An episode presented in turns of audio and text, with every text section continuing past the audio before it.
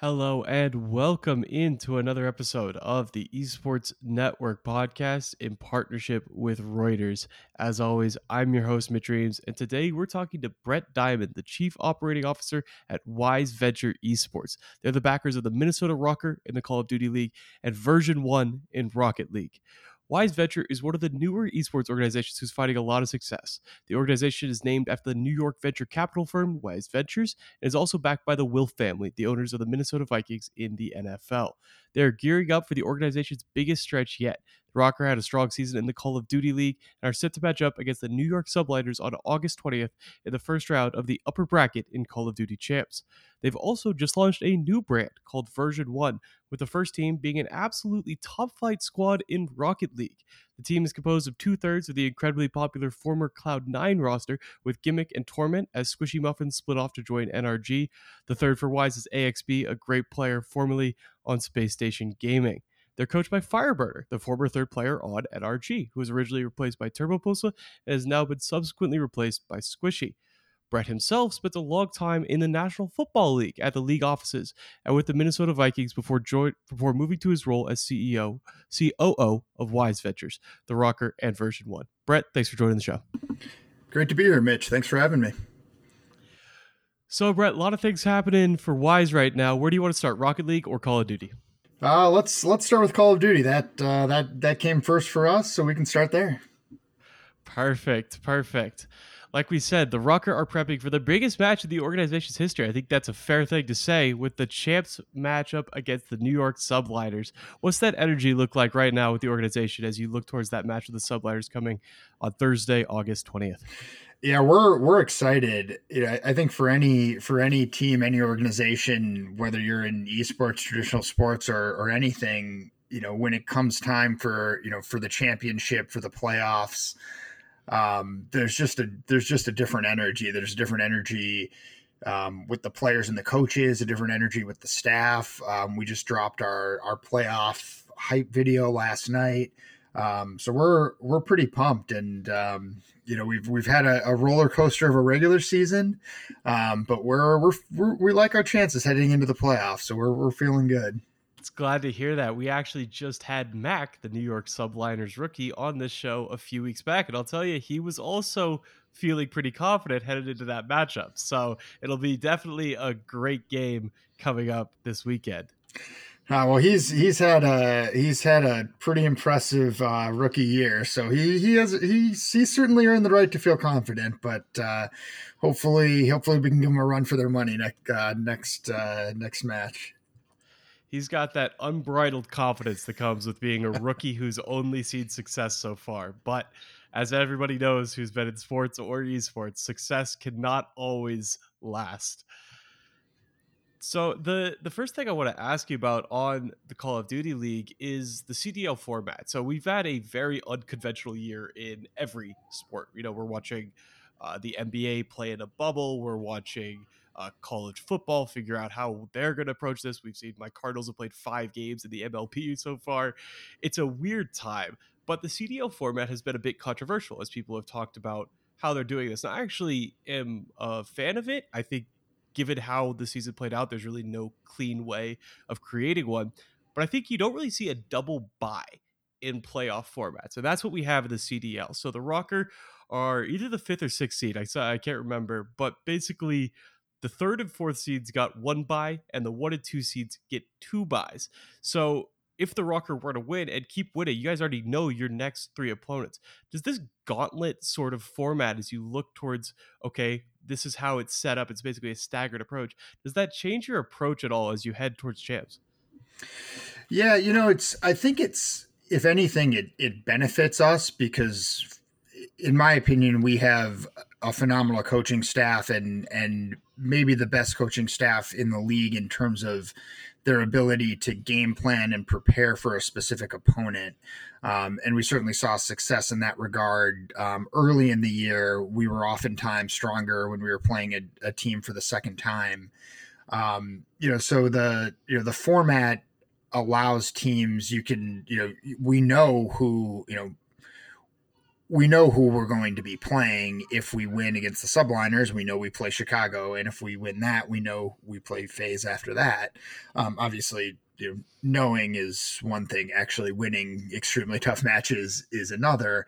But I do think it, you know, I think from a, and, you know, I try not to speak for our players or our coaches too much, but I think just from a preparation standpoint, you know, knowing that going in is certainly beneficial.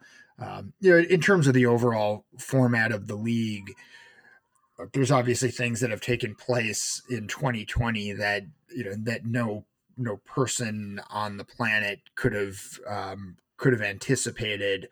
I think overall, you know, the league has done a phenomenal job, and I think Johanna Faeries as commissioner has shown great leadership in mapping out what these changes are. And, you know, look, online is certainly not perfect. It certainly has its challenges, but it's certainly better than the alternative of not playing. And I think you referenced it with some of the baseball teams that are, you know, that are trying to jumpstart the season when you know, live events are extremely difficult to hold right now. So on the whole, look, there's a lot of, you know, and frankly, I'm happy to go into more detail on, you know, how we view different things. You know, there's certainly, you know, you can zoom in and nitpick a lot of things really that any organization, esports or otherwise, are doing during the pandemic. But on the whole, I think we've got really the best possible scenario given all the challenges involved. Yeah, it's just a situation where it's like there's no clean solution. There's no precedent, first of all, which people just get used to how playoffs work. And in this situation, first of all, you're the CDL, so you're a franchise league for the first time, creating a playoff format during a pandemic, which is just so different from what people are used to. There was no way to really pull it off and make sure every single person was happy. I really like it. It feels like the format feels familiar to me as a football fan. And I wonder if you think so too. I know Johanna Faeries has a background in the NFL, just like yourself. That's the closest comp to me when I look at this CDL bracket. I'm like, yeah, okay. It looks like the NFL playoffs, but with a double bye. Yeah, that's a good point. And yeah, NFL playoffs are 12 teams as well. So I think that's a spot on observation. Yeah, I think what it does is it struck a good balance between giving every team a shot, which in the original format, only 8 teams made the playoffs. And I don't actually remember, but I think the top 2 teams might've had buys or maybe it was top 4 in that format, but whatever, regardless. I think what it does is it strikes a nice balance where the teams that had very successful regular seasons are rewarded with an easier, shorter path to the championship. And the teams that, you know, that did not have strong seasons are starting in the losers bracket. They, you know, they've got, you know, they're starting with their back against the wall. They've still got a shot, but those are teams that in the original format wouldn't have made the playoffs. So, you know, those teams 9 through 12, I think that's appropriate for how they're slotted in. And then the teams right in the middle, 5 through 8, which is, you know, we're in that group. You know, I think that's where we didn't quite play well enough to earn a bye, but we're starting in winners bracket. So again, I think it strikes a balance of rewarding the teams that had a strong regular season, and, you know, and punishing the teams that didn't. And, you know, from a business perspective as well, you know, we talk a lot about the importance of making the regular season matter in a format where you sort of have this hybrid tournament and regular season format, and so you want, especially as, you know, as a new league with new teams in a lot of regions that haven't experienced esports before, including ours in Minnesota, you know, we want the stakes to be high for every match that we play. And, you know, I think that's something that in general fans have responded to. I think if you're a fan of the teams that are every single week finishing, you know, first or second in a tournament, you might have a slightly different perspective from fans of teams that are, you know, maybe more middle of the pack. But on the whole, just from, again, back to the business and product standpoint, every regular season match counting and the points that go into that, in my opinion, is an important part of having success as a league. Yeah, I absolutely agree. I think that it's really important to have the regular season count, but also to create those allowances of like, yeah, this was not the ideal regular season. Maybe we will get you guys in there. It's tough to have them start in the loser's bracket, like you said, back up against the wall. But you know, that's just how it goes in sports. Sometimes you guys you're in the playoffs, and if you win out, you'll get there. So at the very least, the worst team on regular season standings still has a shot at champs, which you can't really say any other time ever. So at the very least, they're in it. And then you've got the double limb too. So it'll be interesting to see where it comes from. I think just the being such a big switch from the previous champs format, which even included open qualifiers, which was never, ever going to be a thing in the franchise league. And anybody who thought that was going to be included has not been paying enough attention. I think that's just sort of it, the big switch to people who are used to what Call of Duty looked like. It's going to be different now. And the CDL was always going to be different. Then you add a pandemic on top of it, and it's quite a bit different. But ultimately, I'm a fan of where Activision ended up, and I'm really excited for Champs. Yeah, me too.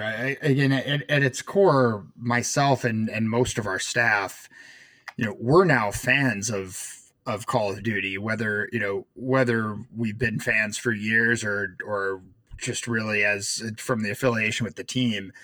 Yeah, I mean, I honestly get as hyped during our matches as I ever have watching any traditional sports event, whether it was a team I was working for or not.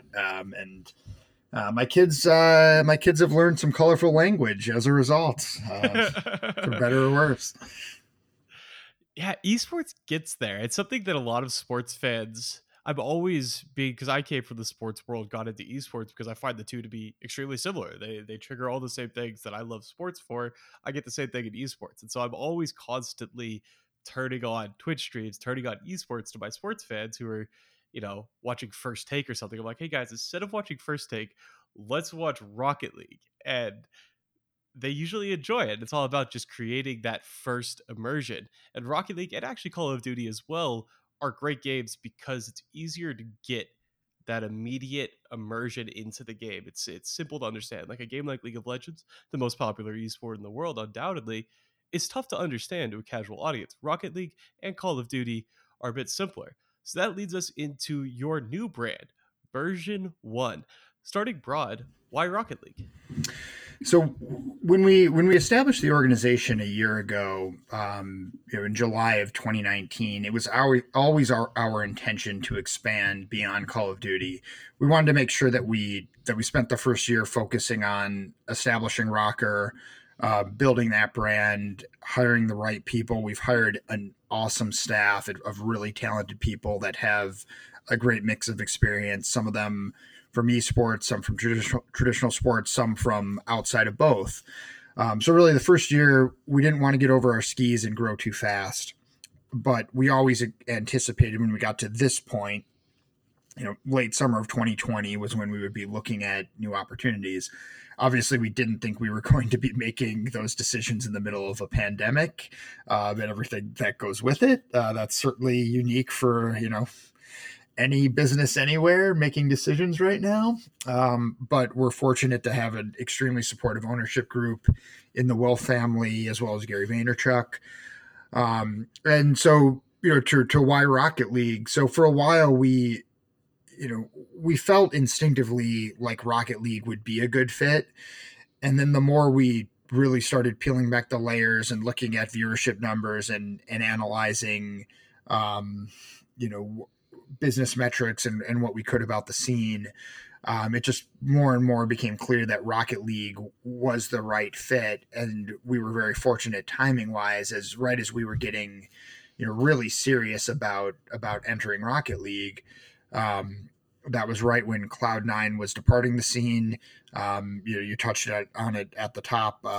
Squishy went to NRG and Torment and Gimmick were free agents, and we got in touch with their agents, their representatives, and you know, for us, it was funny. It was almost the polar opposite of how, of what CDL free agency felt like for us, where, you know, we could kind of, I don't want to take us too far off track and talk more about CDL free agency if you want, but go ahead, It was, I mean, that, you know, that was the, you know, just to put a bow on your question, we'll talk CDL free agency.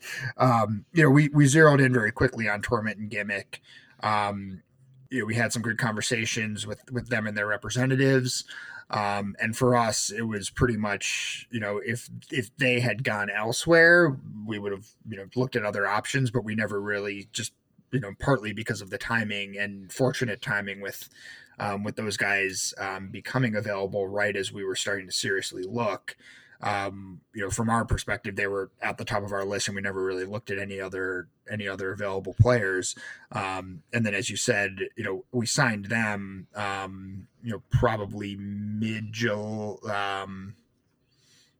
know, early to mid July, and they were still trying out a few different guys for the third roster spot. But yeah, we had Torment and Gimmick and Fireburner as the coach. And then they settled on AXB as the third, and then he signed on, you know, a couple weeks later. So, but yeah, in terms of the experience going through it, I mean, it was the polar opposite of CDL free agency, where you had literally every player in the league was a free agent at the same time, which was just, I mean, it was an amazing thing to live through, especially as you know, going through it for the first time. But it was a lot of fun and a little bit wild, but you know, certainly an experience. But definitely different for you know, CDL. We talked to, you know, dozens of players because everybody's a free agent, so everybody's talking to everybody. And then Rocket League, it was like, okay, nope, these are our guys, and we signed on pretty quick.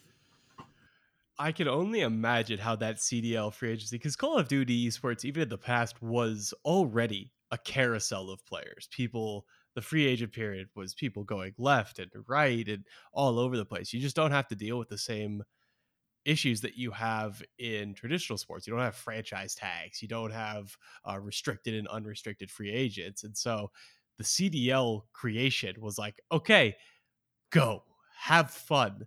And I can only imagine that was an absolutely insane process to do it. What were you looking for when you have all the players? You know, as you mentioned, Rocket League, okay, a great roster just dropped. You've got 2/3 of them available. That's a unique situation. They're a great, great fit. Let's just run with that. It sort of feels like a match made in heaven. With CDL, as you're looking into a new league with everybody available, what qualities, what things were you looking for in particular among the players you were trying to sign? Well, we were fortunate that we had in early August of last year, we had brought on board Ashley Glassel, Midnight, you know, she started off, you know, sort of as a consultant with us. She's from Minnesota, you know, staple of the Call of Duty scene, long history, you know, with Optic under Hector. So for us, she was a no brainer to bring on and make a part of our organization. But initially she was mostly working with us on content. At the same time, so this is August of 2019, you know, we were starting to talk to GM and coach candidates, and we really came in with a little bit of a, you know, a traditional sports mindset of, okay, yeah, you know, we've got this team, let's hire a GM. The GM hires the coach, you know, they pick the roster. But it was tough because there was such a quick turnaround from Champs last year to the new season. I mean, it was, I think, the restricted free agency period started, I think, a week after Champs. Maybe it was 2 weeks, but whatever it was, we were sort of getting to a point where it was hard to actually hire a GM or a coach, given that tight window. And we didn't want that to be, you know, a forced marriage when that's such a critical hire and a critical relationship. So we were struggling a little bit with the best approach there. At the same time, we were spending more time with Midnight and starting to realize that she had, you know, she had the foundation of knowledge of players in the scene, and relationships with those players where she could fill that role for us on an interim basis. And she also clued it. It was pretty funny. At one point she came to me and sort of clued me into the fact that, If you hired the wrong coach, you might have a hard time getting players, and that it was sort of the way of Call of Duty and esports in general was you might want to get the players first, or at least sort of do it all in tandem. And a lot of people compare, Call of Duty to the NBA as a traditional sports sort of analogy, which is, it's sort of the way the stars switch teams in the NBA. So anyway, long-winded way of saying, Ashley came and pointed that out in a very, she sort of sat us down and educated us a little bit. And so from that point on, for the first wave of free agency, Ashley really put our player board together. We talked about sort of general qualities in terms of, we wanted like good human beings on the team, right? As a starting point, it's always good to start there if you can. And then we really tag team free agency, where Ashley did the initial outreach. And then, I sort of made it my purpose to get, I would nerd out on this stuff anyway, but so I really dove into the league rules and some of the policies around free agency. And there's a lot of nuance to it, so that actually helped us as we really got into the process. But ultimately, once we signed Cillian Salt and got our X on the same day last September, and then brought on Brian Saint and Reppin Jake Troba as coaches shortly after that. And then once those guys were on board, Ashley was still involved, but she wanted to focus on a content role. So once we had the coaches in place, they still worked with Ashley and me, but they really lined up the last two on the roster, Alex and Asim. And then we had our five. You had your five, and they played well. Shout out to Silly, by the way, one of my all-time favorite people in esports. I love that man. Oh yeah, he's great. Just a great dude. I want to actually circle back to your coaching stuff a little bit. I thought that was a really interesting look at it, and I've actually already recorded a podcast with one of the Esports Network writers about esports coaching and the weird role it sort of plays in esports. And our basic take was, hey, esports coaching is in a weird place because of how young esports is in general. There's just, if you think about the coaches of traditional sports, a lot of them are former players. You think about a guy like Steve Kerr, who played for Michael Jordan. You can't really argue his expertise. He was better out, and you also can't argue that he should be on the court playing. And that's kind of how esports coaches fall into this weird role.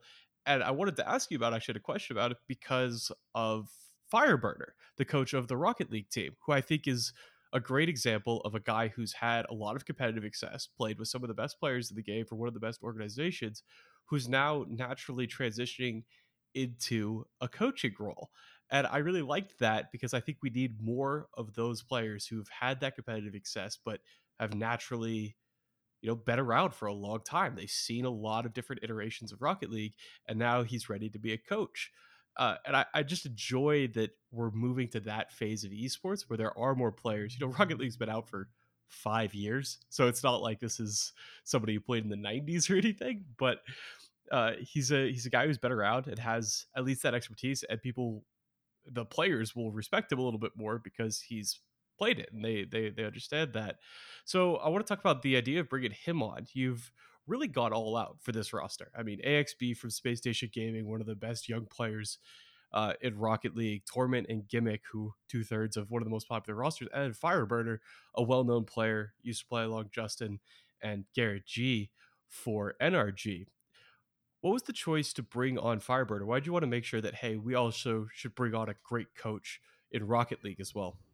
Yeah, well, I'll answer it, the answer is fairly simple with respect to Fireburner, but then I'll sort of zoom out and give you our perspective on, that broader question of coaching in the esports scene.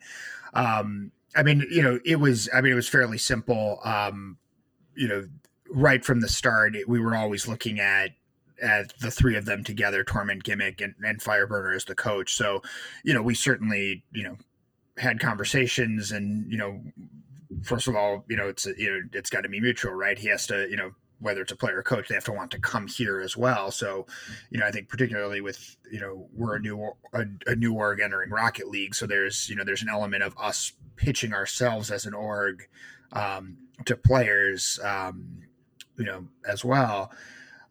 So right from the start, we were always looking at the three of them, but without question, I definitely agree that, you know, that having him involved and his experience and the pedigree that he brings is phenomenal. And I think we've already seen him as an asset to the organization, as well as, you know, the Rocket League team specifically, you know, but in general, you know, I think as, you know, I think you're going to see more and more opportunities for former players to stay on as coaches as the scene, you know, as the scene further develops and as there's, you know, more resources being put into things. I mean, for us, and maybe this comes from the traditional sports mentality, or maybe it doesn't, you know, we try not to take like a traditional sports first mentality with things, but to, you know,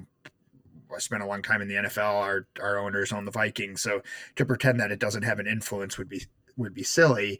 But we very much focus on keeping an open mind about where that influence takes us with things.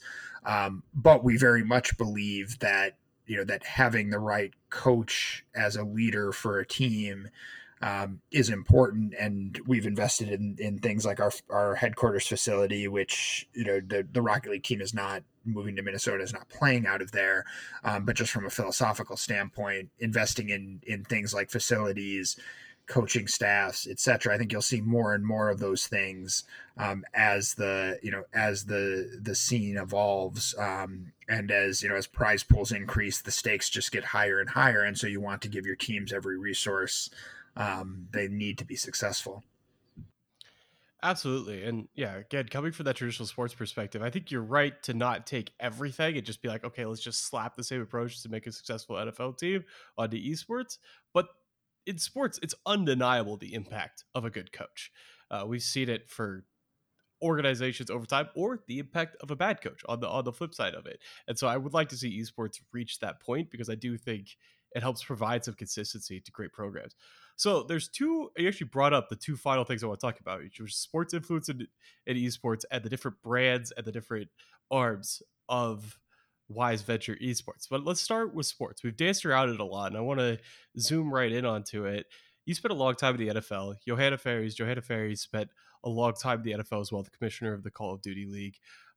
And we just saw in the last few weeks a major hiring. Tony Petitti, the former deputy commissioner of Major League Baseball, hired by Activision Blizzard, president of sports and entertainment. What do you think esports gains from sports executives coming to the space? And then I'm going to do a flip side on that question. But starting right now, what do you think esports can learn from all the sports execs coming over to esports? Yeah, you know, I think it's... And I'll sort of tackle it, you know, it both ways, right? It's, you know, what can esports learn from traditional sports, and what can traditional sports learn from esports? It's sort of the same thing in a weird way, because I think if anybody comes into esports from traditional sports, or really if you come into anything new from a different industry, and you come in thinking that you have all the answers, you're probably not going to be successful. And so for us coming in, you know, and we're still very new, but, you know, a little less new than we were a year ago, but new to the Rocket League scene, certainly. But we didn't come into the scene feeling like we are pretending that we had all the answers for esports just because we had some success, in traditional sports. It was really important both to me personally and to the Wilf family, you know, and Gary and everybody that's part of our ownership group, to spend time listening and learning. And frankly, that's part of what attracted me to this opportunity, was that chance to take on a whole new challenge where there was a lot of learning involved. And then you know, as you start to get a sense of things, you start to get a feel for where you know, where that experience in traditional sports, you know, can be additive. And, you know, I spent most of my career in the NFL's events department. So working on things like the Super Bowl and international games in London and the Pro Bowl and the NFL draft. And so these are big mega events that are done to an unbelievably high level. So on a day-to-day basis, you know, everything that we do as an organization, our standards are extremely high. But having a high standard doesn't necessarily mean that it looks exactly the same as it would in traditional sports or that sort of thing. It's more just, you know, for us, our philosophy has been to bring together the right group of people that have experience, and I touched on earlier, but have experience in traditional sports, have experience in esports. People, we put a priority also on bringing in people that had experience from outside of either.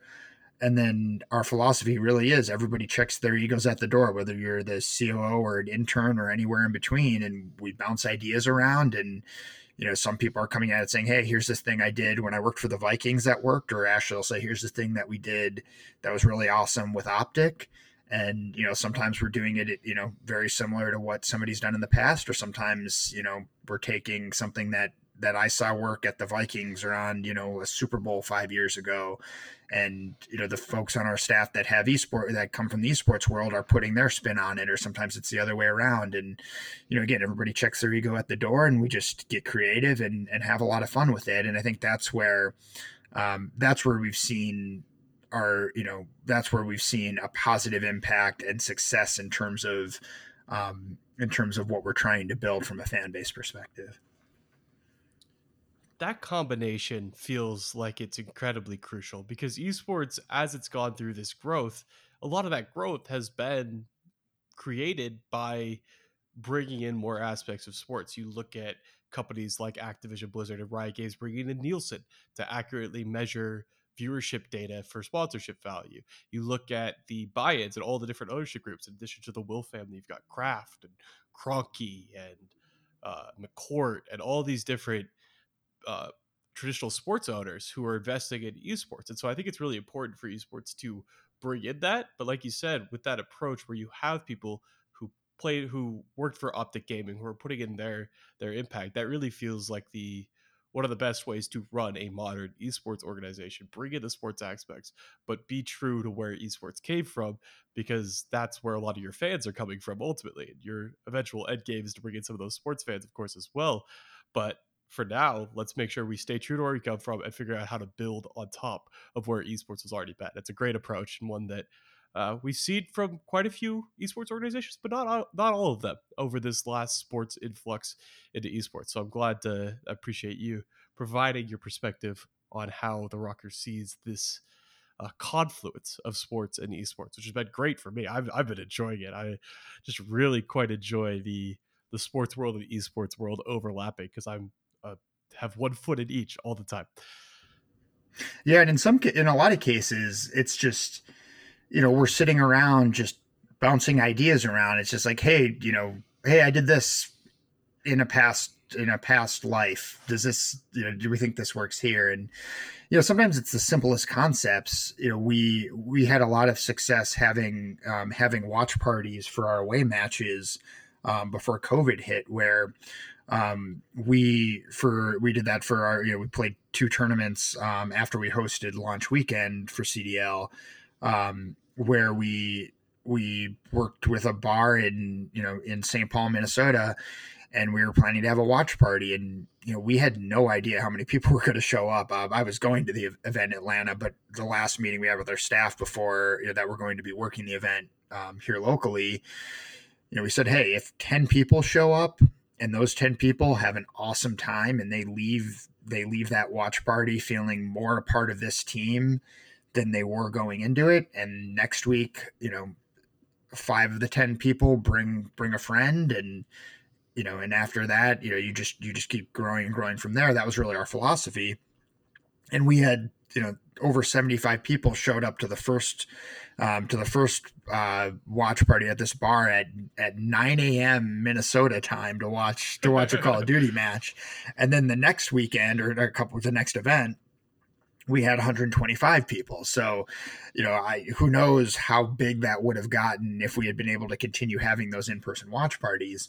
But I think that's sort of the, you know, whether it's the traditional in sports influence or something else, that's really the mindset that we bring to things. It's just, okay, what's the next logical thing that we can do to engage fans? And if the fans like it, we'll do more of it. If the fans don't, we try something else. Right. And, you know, whatever industry you're in, that's sort of a philosophy I think works. Like, okay, let's do a lot of stuff. And if people like it, do more of it.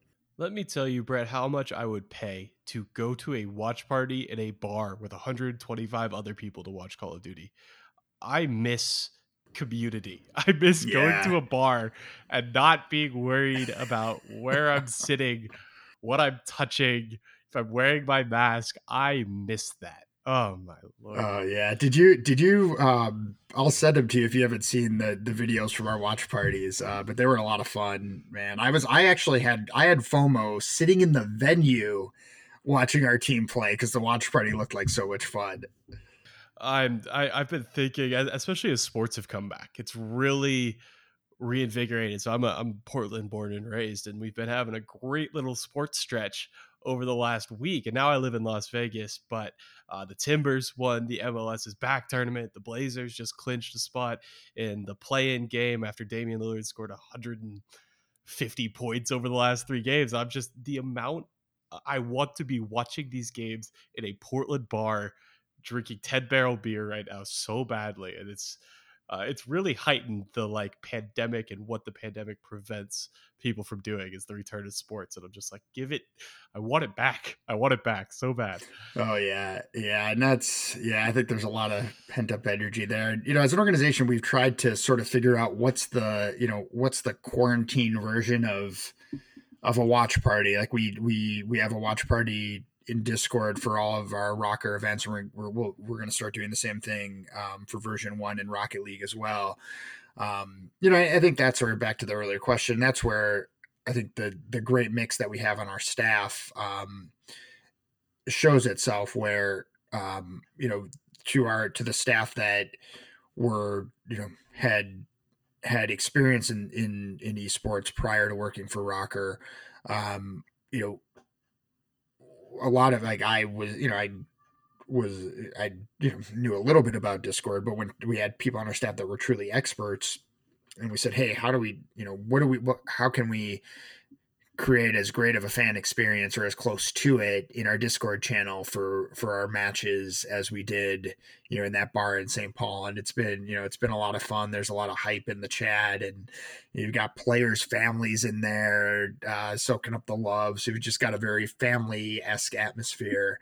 And so, you know, I'm really proud of how our staff has risen to the occasion through the challenging circumstances of the pandemic, and really continued to, you know, find ways to create cool experiences for the fans. Certainly. I love Discord. It's such a unique platform. It's just so much fun, and the customization you could have on it is just great. So I don't want to be conscious of your time here. The last thing I wanted to ask you about is the creation of a new brand. It's a situation that's, I suppose, unique to esports. Again, coming from that traditional sports background, these teams have been around so long. The Minnesota Vikings just have this long history. You hear the name, you're like, Fran Tarkenton? Like, it's you just have this history that comes with all the traditional sports franchises. Would you create a new brand, version 1? How are you approaching that brand creation aspect? So you've got the RØKKR, you're under Wise Venture. What is the positive of having all of these different brands competing under one banner, but you've got the RØKKR over here based in Minnesota, then you've got version 1, like you said, not based in Minnesota, but a great team and coming out strong. What's the benefit of having different brands underneath the Wise Venture Esports banner? Yeah, that's a great question. And I'll give a little bit of context, and, you know, I'll be really transparent on how we see the brands developing over time. So, you know, as you know, and, you know, probably a lot of people listening to this know, With Call of Duty League, RØKKR has to stay exclusive to Call of Duty. So we were not able to, even if we wanted to, name the Rocket League team RØKKR. Now, long term, we are working on rebranding what is currently Wise Ventures Esports. So Wise Ventures Esports is the parent organization of both teams. At some point, likely in this calendar year, Wise Ventures Esports will have a new name. Our original goal, frankly, was to have that rebrand in place before we got our second team. The opportunity to enter Rocket League came very quickly, and the season started earlier than we initially thought it would, to be honest. And we just weren't ready to name the parent company yet. So that's sort of where Version 1 originated as a name, because we were looking at names and branding concepts that had sort of a temporary feel to it. Things like, not final and just things that were clearly sort of tongue-in-cheek jokes around being temporary.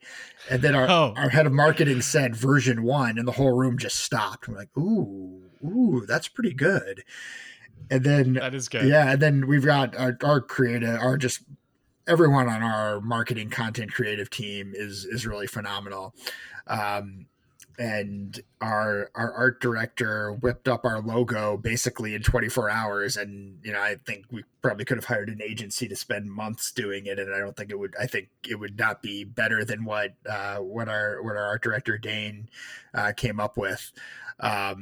And so it all came together very quickly. And so, we've got RØKKR in Call of Duty League.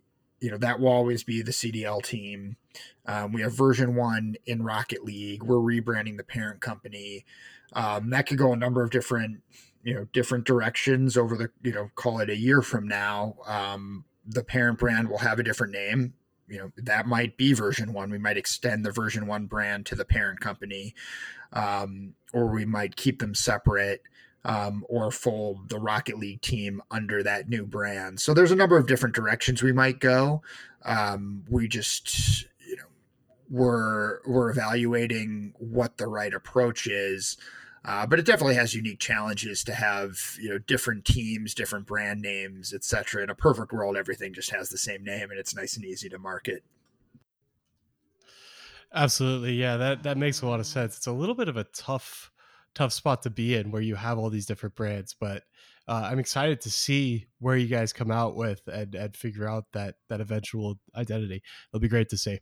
So, Brett, thank you so much for joining the show. I know I want to plug the RØKKR's match against the Subliners once again, August 20th, Thursday. Going to be a great match. And then stay tuned for the champs run. If they win, they're going on to the Huntsman. If they lose, they're going down to the losers bracket, but still going to be playing at least one game after that Subliners. Where would you like people to follow, look out for, or check out, Brett? Yeah, so with RØKKR, we're on Twitter. It's at RØKKR, ROKKR. And some of the other socials, it's RØKKR MN, but Twitter's usually the easiest way. You just get where you want to go from there with us. And then with the Rocket League team, Version 1 across all socials were Version 1, the number 1 GG, Version 1 GG. So, we're excited for RØKKR playoffs coming up and kicking off Rocket League. There's a lot going on. It's a lot of fun. Awesome. Thanks so much for joining the show, Brett. It was an absolute blast. Like I said, I'm publishing this on Wednesday, August 19th. So if you're listening to it now, if you're listening to it the day after, be sure to be on the lookout for that RØKKR Subliner Game of Champ, and check out Version 1 as they compete in Rocket League with that roster of Torment, Gimmick, AXB, coached by the legendary Fireburner. Going to be a great team. Already one of my favorites, even though they've only played just a little bit. Have you guys even played yet? Yeah, so we've, it's funny that we're in the new format of Rocket League. There is so much Rocket League, so many matches. I love it. So yeah, we've had two tournaments of the Grid, which is the weekly tournament series, which we didn't talk about this, but the teams control the broadcast for that. So we've been producing our own broadcast, which is a great opportunity, both from a brand and a business standpoint. And then we have our first regional, I guess by the time this drops, it'll have taken place, but we have regional The regional main event competitions are the 15th, 16th, and then the 22nd and 23rd of August. Awesome. Awesome. Well, I'm certainly looking forward to that. As everybody knows, Rocket League, Call of Duty, two of my all-time favorite esports. So I think you two have made some really great choices for the games you're getting involved in. Thank you to our listeners. I hope you enjoyed this interview with Brett Diamond, the COO of Wise Venture Esports, soon to be renamed to something yet established. As always, I'm your host, Mitch Reams. Be on the lookout for some other awesome podcasts. I think we've got on this feed an interesting look with Todd Citrin, the SVP of competitive games for EA. So that's an interesting look into sports simulations and that wide world. And he has some very lofty goals for sports simulations at EA. So if you're interested in that whole side of esports as well, check out that podcast if you're looking for some more content.